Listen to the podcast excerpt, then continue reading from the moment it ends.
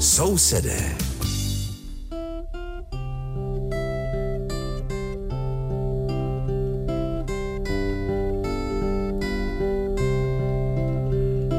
Liebe Hörerinnen und Hörer, Sie hören die Sendung Nachbarn, die den Deutschen in Tschechien gewidmet ist. Aus dem Rundfunkstudio in Karlsbad begrüßt Sie der Maler Richard und aus dem Studio in Aussig an der Elbe Veronika Kindlova.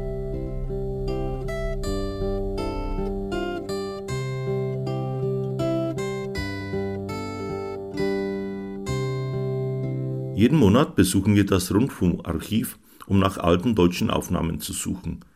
Für den Monat März fanden wir für Sie ein Gespräch mit Paul Hindemith aus dem Jahre 1961.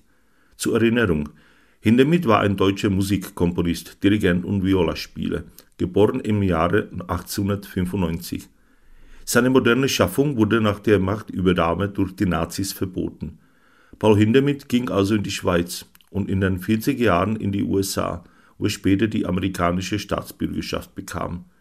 Hindemith wurde weltweit zum Spitzendirigenten und leitete mehrere sehr bekannte Orchester. In den 50er Jahren lernte er an dem Lehrstuhl für Musikwissenschaften an der Zürcher Universität.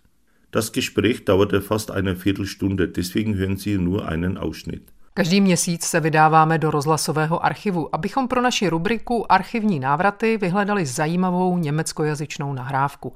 Ani březen není výjimkou. Tentokrát jsme našli rozhovor s Paulem Hindemitem z roku 1961.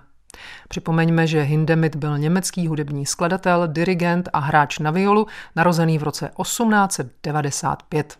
Jeho moderní tvorba byla po uchopení moci nacisty v Německu zakázaná. Hindemith proto odešel do Švýcarska. Ve 40. letech pak odešel do USA, kde později získal občanství. Ve 40. letech se Paul Hindemith dostal mezi světovou dirigentskou špičku. Dirigoval řadu předních symfonických orchestrů, v 50. letech učil na katedře hudební vědy na univerzitě v Cirichu. Rozhovor, který tento mimořádný hudebník poskytl českému rozhlasu, má téměř čtvrt hodiny, proto si z něj pustíme jenom část. Meine Damen und Herren, das große Musikfest Prager Frühling ist auch ein dich ein der Großen in der Musikwelt. Und einer der einflussreichsten deutschen Komponisten der Gegenwart ist unzweifelhaft der temperamentvolle Paul Hindemith. Gleich weltberühmt als Komponist wie als Dirigent. Wir freuen uns, den Meister vor unserem Mikrofon begrüßen zu können. Meister, äh, verzeihen Sie, wenn ich Sie nach der Entstehung und ihre persönlichen Beziehungen zum Soloinstrument und der Bedeutung des Titels Schwanendreher und die Bezeichnung die Pittsburger, die Stellung dieser Symphonie in ihrem Schaffen, Sinn und Gedanke des Werkes und seine Form und so weiter frage. Darf ich bitten, Meister? Ich antworte diese, äh, beantworte diese Punkte einzeln. Da ist zunächst mal das äh, Konzert für Bratsche und kleines Orchester, der Schwanendreher, wie Sie eben gesagt haben. Der Titel Schwanendreher geht auf ein altes Lied zurück, das in dem Konzert vorkommt. Es sind noch andere alte Lieder drin, alte deutsche Volkslieder. Und dieses äh, Lied, der Schwanendreher, ist das Finale des Konzerts. Es handelt sich dabei, bei diesem sonderbaren Ausdruck, den auch in Deutschland kaum noch jemand kennt, handelt es sich um äh, einen Mann, der in dem Lied erwähnt wird. Und dieser Mann ist tatsächlich ein Mann, der Schwanen dreht, ein Schwanendreher. Und zwar dreht er die in der Küche über dem Feuer. Man hat die Schwanen, die Schwanen gegessen und hat sie geröstet am Spieß. Und er hat die Schwanen gedreht, damit sie schön braun braten. Also das ist ein äh, Spottlied und äh, es hat an sich natürlich weiter nichts mit dem Stück zu tun, als dass eben das Lied verbraucht wird im Finale als Variation. Also deshalb habe ich das ganze Stück so genannt, der Schwanendreher, weil mir das halt den ganzen Sinn der Sache schön zu treffen schien. Die anderen Lieder sind dann nicht auch in den einzelnen Sätzen erwähnt. Das sind noch, also man kennt sie zum Teil, zum Beispiel ein kleines Kinderlied, der Gutzkauch auf dem Zaune saß, äh, und noch drei andere. Also die sind alles kleine deutsche Volkslieder. Die Idee ist, dass äh, ein Spielmann in mittelalterlichen Zeiten aus der Ferne kommt und auf einem kleinen Marktplatz, wo die Leute zusammen sind, sein Instrument auspackt und denen etwas vorfiedelt. Das war die Idee und so ist dieses Konzert entstanden. Und was das andere Stück, die Symphonie anbelangt, ist eine, die heißt Pittsburgh Symphony, also die Symphonie für die Stadt Pittsburgh. Und die wurde geschrieben für das 200-jährige Bestehen der Stadt Pittsburgh vor zwei Jahren. Das ist also für Amerika ist das schon sehr alt, wenn eine Stadt 200 Jahre besteht. Hier in Brach wird man vielleicht über diese kurze Zeit lachen, aber immerhin, das ist 200 Jahre ist auch schon was. Ne? Und äh, die haben da große Feiern gehabt in Pittsburgh und äh, der Kapellmeister der frug mich, ob ich nicht ein Stück dafür schreiben wollte. Nun, da ich schon früher für andere amerikanische Orchester geschrieben habe und die amerikanischen Orchester überhaupt sehr gern habe, habe ich dieses Stück äh, für Pittsburgh geschrieben und habe es dann auch bei denen drüben aufgeführt. Und auch da habe ich wieder versucht, durch äh, Lieder, die es schon gab, eine Art Lokalatmosphäre zu geben.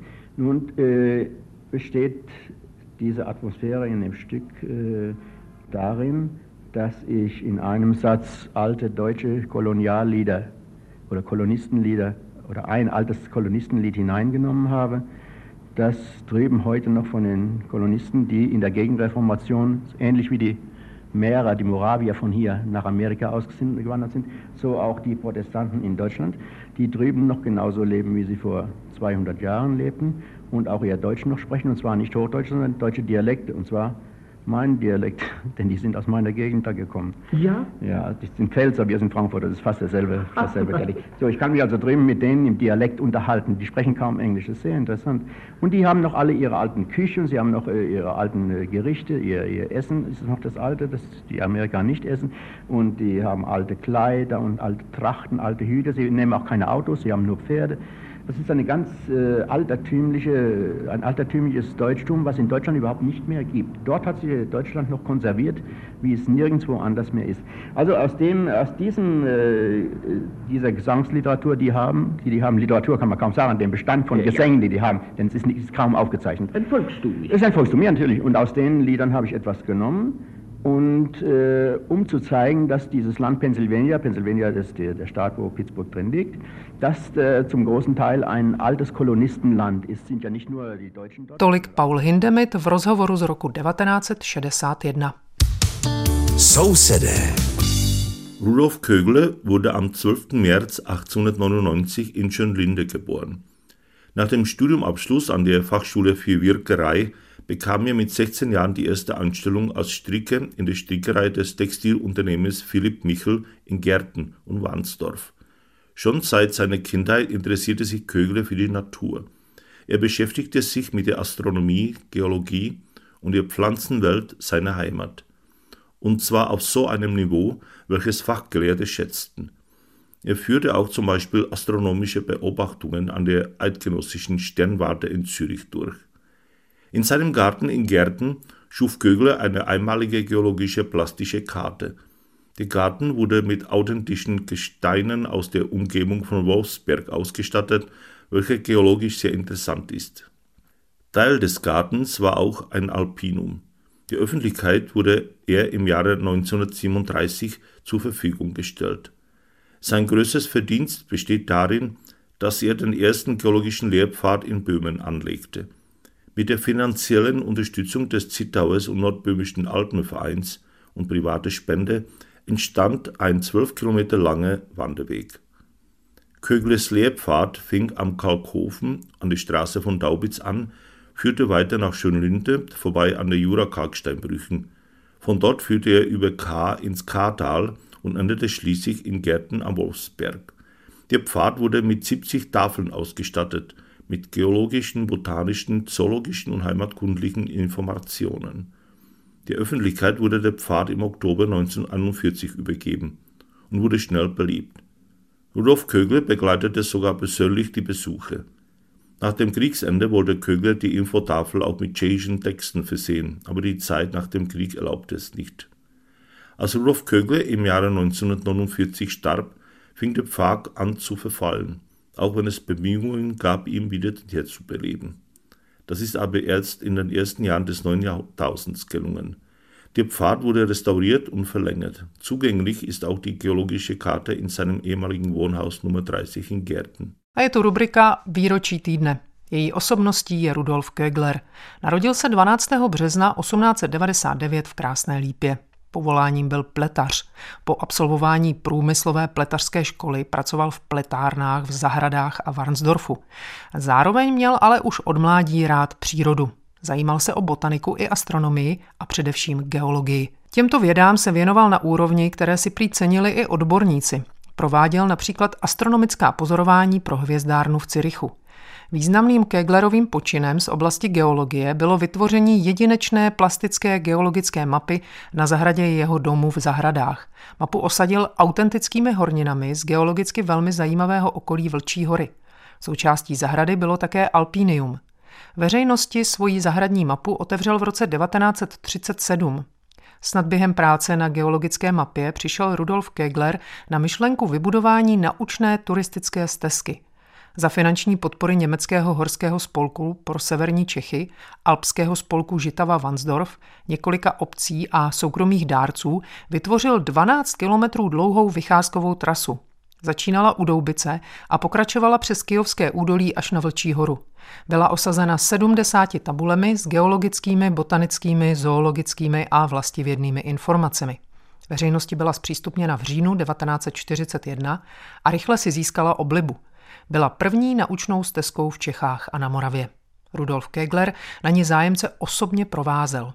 Po válce chystal také české znění informačních tabulí, ale doba dalšímu rozvoji stezky nepřála.